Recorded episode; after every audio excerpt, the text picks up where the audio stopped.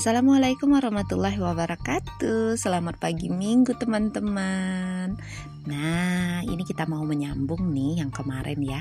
Tapi sebelumnya apa kabar dulu ini untuk teman-temanku semua? Secara virus baru udah mulai keluar lagi ya. Semoga semuanya dalam lindungan Allah Senantiasa sehat Rezekinya tetap lancar. Dan hari minggu ini benar-benar jadwal istirahat Yang bikin bodinya makin fit Makin fresh pikirannya Oke? Okay? Nah kita seperti yang aku bilang tadi Kita akan menyambung lagi ya Menyambung lagi tentang seputar pertanyaan-pertanyaan awam di awal kehamilan. Kemarin kan baru dikit ya. Kita dengerin dulu podcast sahabat Mayang tempat kamu berkenalan, berbagi ilmu, berbagi cerita dan membaca bersama. Nah teman-temanku, sahabat-sahabatku semuanya Kemarin kan udah dikit ya Kita membahas tentang pertanyaan-pertanyaan awal Mulai dari uh, alat pengukur positif negatifnya itu apa alias tes pack kan perlu nggak USG awal tuh ya. Kemudian apalagi gejala-gejala awal seperti mual muntah keliengan ngidam segala macam itu ya kemarin kita udah bahas.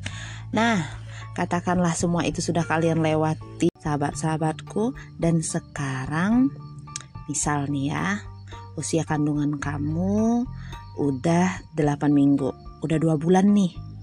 Kamu rasanya pengen banget gitu untuk ngetahuin sebenarnya hamil beneran gak sih gitu ya. Karena gejala-gejalanya aku ngalamin nih yang kayak kemarin itu. Atau justru aku nggak ngalamin gejala-gejala itu.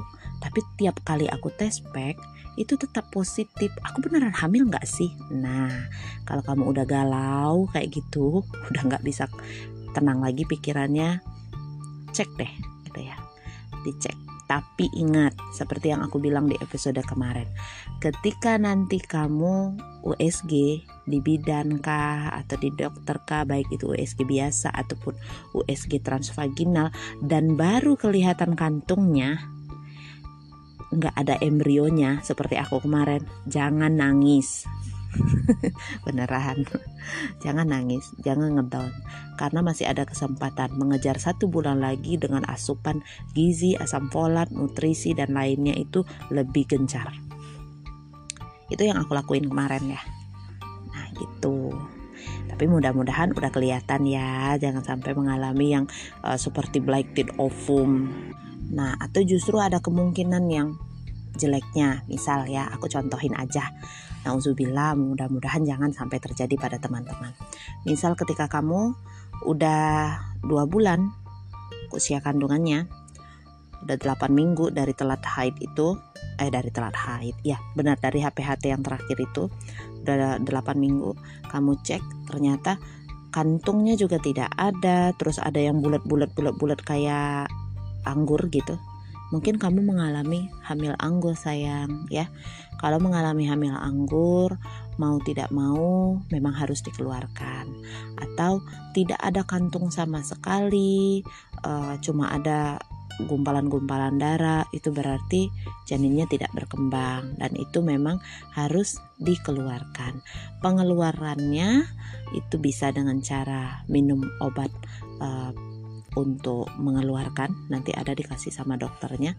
Terus uh, ada juga yang dikuret ya. Tapi sebenarnya kalau mekanisme alaminya kalau kata bidanku sama uh, apa yang aku alamin waktu keguguran di kehamilan kedua itu kalau memang bakal janin kita nggak bagus atau bayi kita tidak berkembang atau uh, kitanya hamil anggur dalam tiga bulan pertama itu tubuh kita punya mekanisme sendiri untuk mengeluarkan. Jadi mengalami keguguran, tapi prosesnya lama. Ya, jadi benar-benar keluar pendarahan, bercak dan lainnya. Dan kamu bisa simak untuk uh, tanda-tanda keguguran yang aku alamin di kehamilan kedua itu di episode yang kemarin ya. Cari aja di list uh, podcast aku itu tanda-tanda keguguran yang aku alamin. Oke, nah di situ bisa kamu simak lebih detail lagi ya apa-apa aja tanda-tanda awalnya sampai bagaimana aku mengatasinya ke dokter dan lain-lainnya ya. Oke, katakanlah kita lanjut ya. Katakanlah ini kalian beneran hamil gitu. Terus apa sih yang mesti kita tanya lagi ke dokter atau bidan? supaya kita nggak gugup nggak nervous gitu ya untuk menghadapi kehamilan yang mungkin kehamilan ini adalah kehamilan pertama ya atau kehamilan kedua. Karena beda-beda kan beda anak beda bawaan gitu beda juga yang kita rasain. Apa-apa aja pertanyaannya. Nah ini yang akan kita bahas panjang lebar di dalam podcast episode kali ini.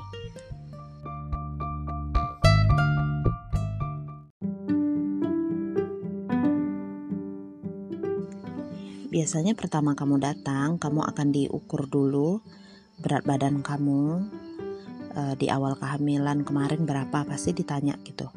Ketika kamu HPHT nah ini yang aku lupa sampaikan kemarin ya. Ketika kamu positif hamil ada dapat dua garis itu kamu sebenarnya harus timbang berat badan kamu. Waktu itu kondisi berat badan kamu berapa sambil kamu lingkarin di HPHT itu kamu juga ling, uh, kasih keterangan berapa berat badan kamu. Apakah 50 kilo atau 60 kilo. Karena di saat kamu nanti uh, menghadap dokter bidan kamu nanti akan diukur lagi. Dan biasanya ada juga yang tanya lagi berapa kemarin biasanya berat badannya mbak? Gitu ya jadi kalau mau detail dan rinci, sewaktu kamu ngelingkarin yang HPHT kamu itu kamu udah cantumin berat badan kamu. Tapi kalau nggak punya timbangan ya udah patokan waktu kamu periksa ke bidan atau ke dokter itu adalah berat badan awal kamu karena kan memang masih di awal kehamilan ya, masih dua bulan pertama atau masih di dalam rentang waktu tiga bulan pertama kehamilan. Jadi nanti diukur dulu berat badannya, lingkar lengannya, terus uh, tensi darahnya ya. Nah, tensi darah ini gunanya nanti untuk laporan ke bidan atau dokternya sebenarnya kamu uh, mengalami darah tekanan darah rendah ataukah normal ataukah justru tekanan tinggi. Kalau tekanan darahnya tinggi berarti ada kemungkinan uh, besar nanti bisa preeklamsia. Nah, preeklamsia ini berbahaya gitu ya, baik untuk si ibu maupun untuk janin dan bidan maupun dokter harus cepat menangani itu. Nah, oke, okay, kalau sudah diukur semuanya, sudah dicatat HPHT-nya, ketika sudah berhadapan dengan bidan atau dokter, nanti kamu akan ditanya apa keluhannya, apa yang kamu rasa gitu ya. Uh, apa ya? Ada beberapa komentar yang sempat aku baca. Apa yang uh, sakit apa? apa yang kamu rasain? Itu pasiennya sampai marah. marahnya kenapa aku nih datang ke dokter? katanya ke tenaga medis untuk tahu aku sakit apa aku nih kenapa gitu. Kok malah aku ditanya? gitu. Mana aku tahu katanya kayak gitu. Jangan ya jangan kayak gitu. Itu hanya formalitas aja kok pertanyaan itu. Tapi dari situ dokter ataupun bidan mendapat gambaran. Sebenarnya uh, nanti kehamilan kamu ini normal ataukah tidak? Nah setelah semuanya ditanya dan kamu bilang bu aku sering keliengan misalkan. Aku lemes nggak bisa makan mual muntah. Itu diceritain aja semuanya gitu ya. Jangan jangan diem aja kayak terdakwa kayak gitu di dalam ruangan ruangan uh, pemeriksaan itu. Jangan kayak gitu ceritain aja polos aja gitu ya. Aku rasa badanku sakit semua gitu. Terus pagi-pagi aku mual atau malam malamnya aku mual gitu. Dibilang gitu ya ngomong. Kalau kamu nggak ngomong itu akan menyulitkan bidan dengan dokter. Mereka kan nggak bisa tebak-tebakan ya. Jadi kan mereka kan uh, memberi solusi itu kalau kamunya cerita gitu ya. Kecuali masalah-masalah yang detail dalam rumah tangga nggak boleh. Ini yang berkaitan aja dengan apa yang kamu rasain seputar kehamilan kamu. Oke? okay? Nah, kalau udah selesai kamu utarain semua apa yang kamu rasa segala macam segala macamnya, baru kemudian mintalah untuk di USG atau nanti bidan atau dokternya itu menyarankan untuk USG. Cari Nah, ini perlu nih. Kalau pemeriksaan pertama menurut aku ya, lebih baik cari klinik atau rumah sakit atau puskesmas atau tempat praktik bidan dokter yang memang menyediakan jasa untuk USG, baik itu USG yang biasa maupun yang transvaginal. Karena kenapa? Biasanya nih ibu-ibu muda kan kepo nih. Kita yang ibu-ibu kan kalau udah tahu positif hamil pengen cepat-cepat aja lihat ya. Nggak sabaran gitu. Mau tahu beneran nggak sih aku hamil? Atau jangan-jangan kayak yang di YouTube itu hamil di luar kandungan hamil anggur black tooth ovum hamil kosong dan lain-lainnya. Itu kan pertanyaannya uh jelimet bikin stres sendiri. Jadi kepengennya lihat di USG nah sewaktu di USG nanti akan terlihat perut kamu akan diberi seperti lotion gel seperti itu dan di USG nah nanti waktu di USG dilihat udah ada belum kantungnya umur segitu? Udah ada belum uh, calon adik bayinya di situ? Nanti misalkan sudah ada itu berarti kamu tinggal uh, menerima asupan nutrisi tambahan dari uh, bidan maupun dokternya. Kalau misalkan belum ada, itu berarti memang seperti yang aku bilang tadi, asam folat dan lainnya itu harus lebih gencar dan kamu tidak boleh stres dan tidak boleh stres. Pasrahkan pada Tuhan pasrahkan pada Allah. Kalau memang itu rezeki kamu mau nutrisinya cukup nggak cukup yang sebelumnya sebelum periksa kemarin itu bakalan tetap dapat sama kamu. Yakin deh. Ya yakin aja jangan jangan terlalu dibawa stres. Ah belum ada berarti aku harus makan apa? Aku harus kayak gini kayak gini kayak gini. Nggak boleh. Dan peran suami penting banget itu ya mas-mas bapak-bapak. Penting banget. Redakan istrinya tenangkan. Insya Allah ini rezeki kita tetap ikhtiar tetap berusaha. Asupan gizinya semakin semangat cari uangnya gitu ya. Karena ini uh, kita mau menyambut amanah loh gitu. Kalau kita mau menyambut amanah berikan dong yang layak gitu ya. Berikan yang layak, berikan yang sehat untuk anak dan istri ya mas-mas bapak-bapak ya. Dan mbak-mbaknya ibu-ibunya jangan stres. Ketika sudah selesai semua dan nanti bidan atau dokter menyarankan ini itu makannya begini-begini, kamu boleh tanya banyak hal ketika sudah selesai di USG itu.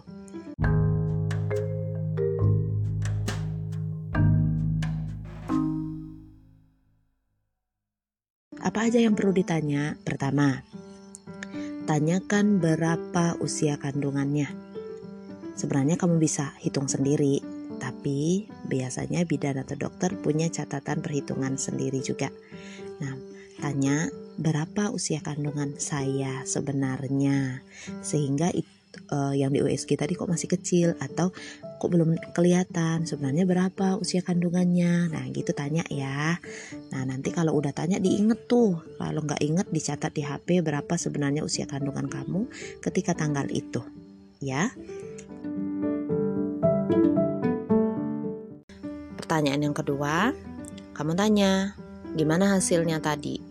Ya ini juga bisa jadi pertanyaan pertama dan yang kandungan tadi pertanyaan kedua pokoknya iringin aja. Uh, gimana hasilnya tadi bu pak dokter bu bidan gitu ya? Apakah janin saya sehat? Panjangnya udah berapa? Gitu ya? Apakah detak jantungnya sudah bisa dilihat? Gitu. Ditanya. Kemudian apakah posisi rahimnya udah bagus atau justru di luar kandungan? Itu ditanya nggak apa-apa cerewet-cerewet dikit mah. Yang namanya kita kepo ya. Kalau kayak kepo pengen tahu ya harus banyak nanya. Jangan sampai di tempat praktek itu kita nggak nanya sampai di rumah penasaran. Eh nanyanya sama mbah Google. Pan mbah Google nggak ngecek kita. Ngapain kita gan ini nanyanya sama mbah Google mbah YouTube? Kan bikin galau sendiri itu nanti. Ya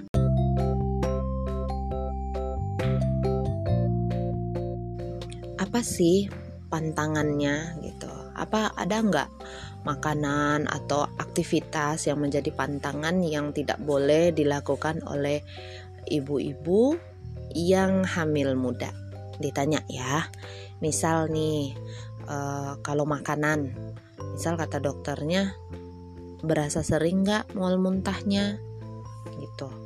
Kalau sering banget pasti kamunya akan dilarang atau dianjurkan untuk mengurangi makanan asam pedas gitu ya yang bisa memicu asam lambungnya naik gorengan gitu.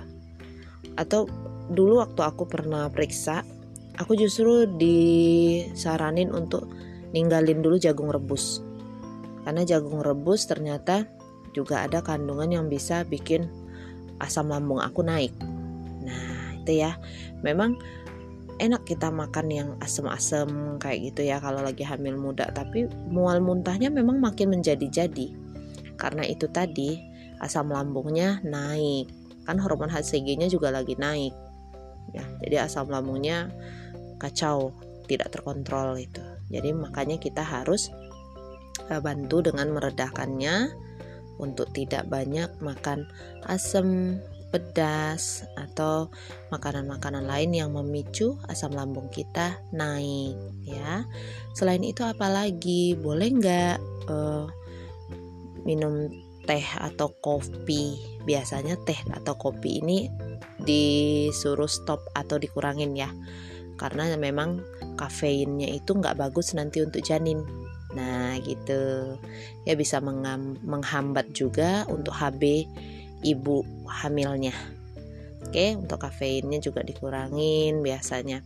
Nanti kalau untuk minuman selain uh, kopi dan teh yang bersoda biasanya nggak boleh. Yang bersoda ini selain menimbulkan sensasi kembung, asam lambungnya juga bisa naik karena minuman bersoda ini. Bagaimana kalau dengan minuman yang panas atau dingin? Ini katanya ngaruh kalau kita minumnya dingin itu apa bayinya jadi besar dan lainnya dan lainnya. Kalau masih tiga bulan pertama, setahu aku sih minuman dingin walaupun sampai eh, apa hamilnya udah gede nggak masalah. Kita batasin aja jangan terlalu banyak jangan juga terlalu sedikit. Yang harus banyak itu air hangat kuku. Karena itu kan membantu melancarkan peredaran darah kita ya. Supaya tidak terjadi pengentalan darah. Nah kasus untuk pengentalan darah ini ini juga bahaya teman-teman ya. Makanya e, asupan air itu harus cukup. Dan kalau bisa jangan air yang dingin melulu. Ya kalau air dingin juga itu kan nggak menyelesaikan mual muntah kita makanya pakai air hangat aja ya. Pakai air hangat. Kalau memang pengen yang ada manis-manisnya bikin JSR dari kurma misalkan. Atau apa ya uh, susu kehamilan. Tapi ada yang bisa ada yang enggak sih minum susu kehamilan ya. Ada yang fine fine aja minum susunya. Ada juga yang justru enek dan nggak bisa nerima susu kehamilan masuk waktu sedang hamil muda ya. Kemudian bisa juga kamu konsumsi kayak apa minuman untuk lah segar kayak gitu ya yang nggak bersoda. Tapi kalau kayak adem sari itu kan ada sodanya ada gasnya gitu nggak nggak boleh. Jangan dulu ya jangan dulu. Sabar dulu tahan dulu. Jus buah itu bisa ya. Cuma ingat ya kalau minum jus buah pilihlah yang manis jangan yang asam yang kira-kira bikin asam lambungnya naik lagi.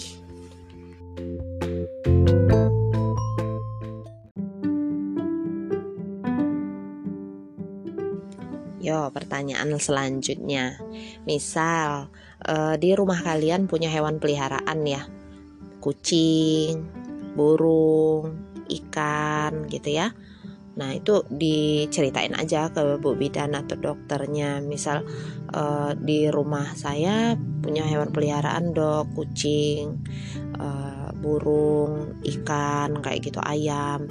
Ini ada ada pantangan tersendiri nggak untuk saya supaya uh, janin saya tetap sehat gitu ya gitu misalkan kalau kayak kucing biasanya nanti keintensan kita dengan si kucing ataupun burung ini biasanya disuruh dikurangin. Karena bagaimanapun burung dan kucing kalau kayak kucing ya bulunya terus uh, apa kotorannya yang burung juga kayak gitu kebersihan kandang baunya kotorannya juga. Itu sebisa mungkin si ibu jangan sering terpapar. Kalaupun harus memegang cuci tangannya itu wajib banget sebelum dan sesudah memegang. Gitu ya. Cuci tangannya pun pakai sabun.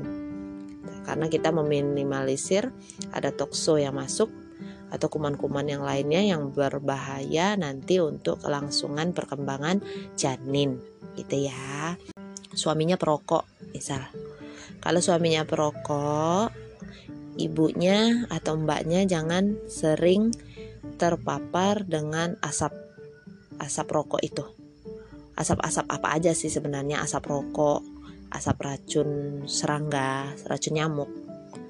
Itu juga apalagi pakai ini ya, pakai semprot ruangan yang untuk serangga itu. Itu sebisa mungkin kurangin deh atau stop. Nah, kalau untuk yang suaminya perokok ini kan bisa disuruh jauh-jauh ya. Kalau lagi ngerokok jangan di dekat ibu-ibu hamil gitu. Atau istrinya yang sedang hamil. Jadi mbak apa mas-mas bapak-bapak tolong ya. Kalau sampean lagi ngerokok itu jangan di dalam ruangan. Di teras aja. Jangan deket-deket istrinya yang lagi hamil. Karena kan bagaimanapun kita maunya lahir anak itu yang sehat ya. Jadi jangan sampai nanti paru-parunya ada bermasalah dan lainnya. Kalau nanti masaknya itu masih pakai tungku, ngidupin api awalnya itu kalau bisa pakai masker pakai masker.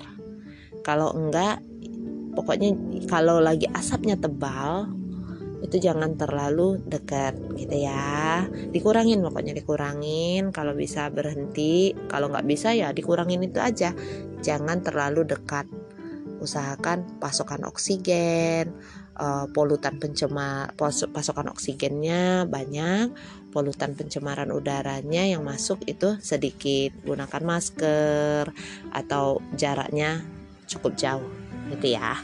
Ketika kamu mengalami gejala ini itu yang keliengan, pusing, mual itu ditanya, apa normal kalau segitu?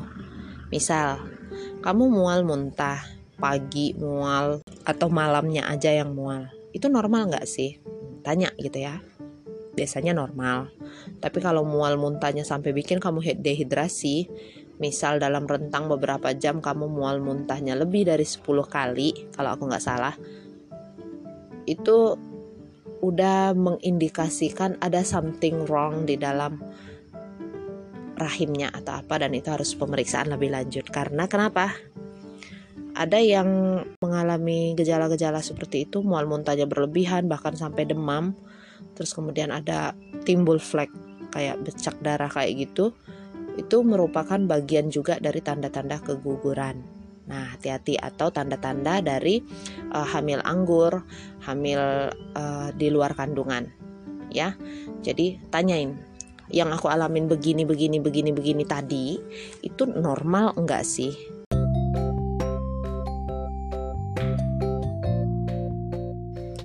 Pertanyaan yang lainnya.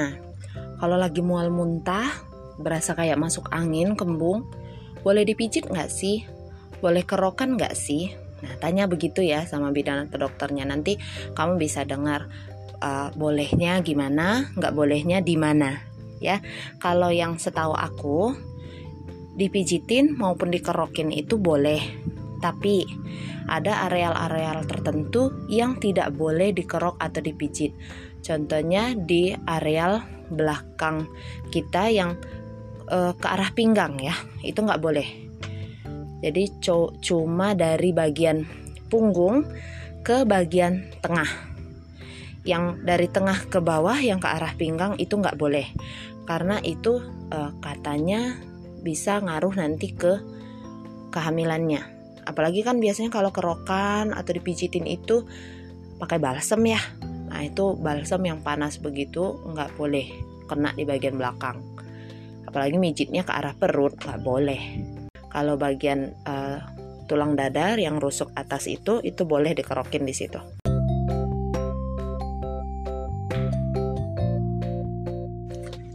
Kalau misalkan di tiga bulan pertama itu setelah kalian periksa, tahu-tahu kalian kena flu, migrain, batuk, demam, apa yang harus dilakukan.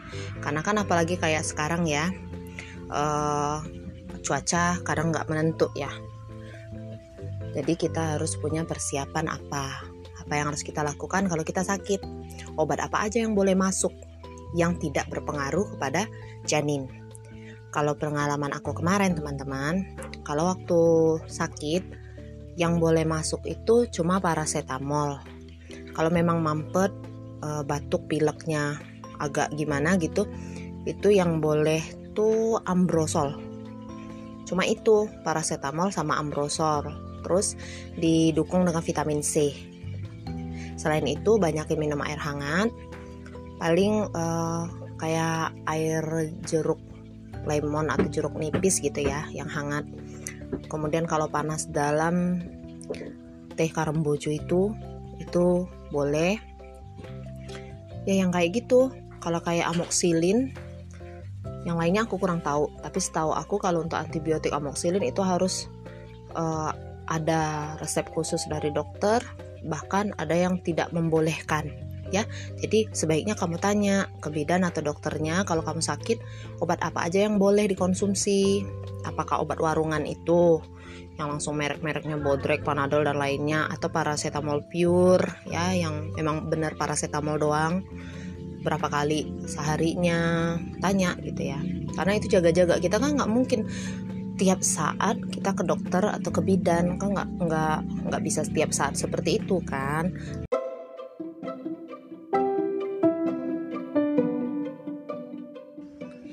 pertanyaan yang lainnya Bo apa ya apa kegiatan yang tidak boleh dan boleh dilakukan? Nah, kalau di awal kehamilan, kegiatan yang boleh dilakukan ya biasa-biasa aja ya. Sama aja semuanya bisa dilakuin. Cuma biasanya akan lebih terasa lelah. Kemudian yang tidak boleh banget itu bergerak secara mendadak. Misalnya kebiasaan duduk di sofanya sampai pakai lompat dikit gitu itu nggak boleh. Nggak boleh ya. Kemudian yang kedua angkat yang berat-berat. Yang beratnya lebih dari 10 kilo itu nggak boleh. Apalagi mengangkat sesuatu yang uh, berat tapi naik tangga itu nggak boleh. Jadi kalaupun rumah kamu ada tangganya pelan-pelan ya pelan-pelan karena kehamilan masih muda ini masih rentan. Istilahnya tuh bisa copot. Beneran ya. Jadi pelan-pelan slow motion. Jangan juga slow motion banget nanti nggak kelar-kelar ininya ya. Kemudian jangan jongkok terlalu lama. Kalau memang perlu jongkok biasain pakai ini deh. Pakai apa? Kursi yang kecil kecuali kalau mau pup ya. Kalau mau pup mau nggak mau jongkok. Tapi tidak boleh mengedan. Makanya kalau ibu hamil di awal kehamilan itu disaranin banyak makan serat. Dari sayuran buah dan air putih. Ya gitu. Jadi tidak boleh jongkok terlalu lama. Kalaupun jongkok mau pup itu jangan mengedan. Jangan memaksakan mengedan.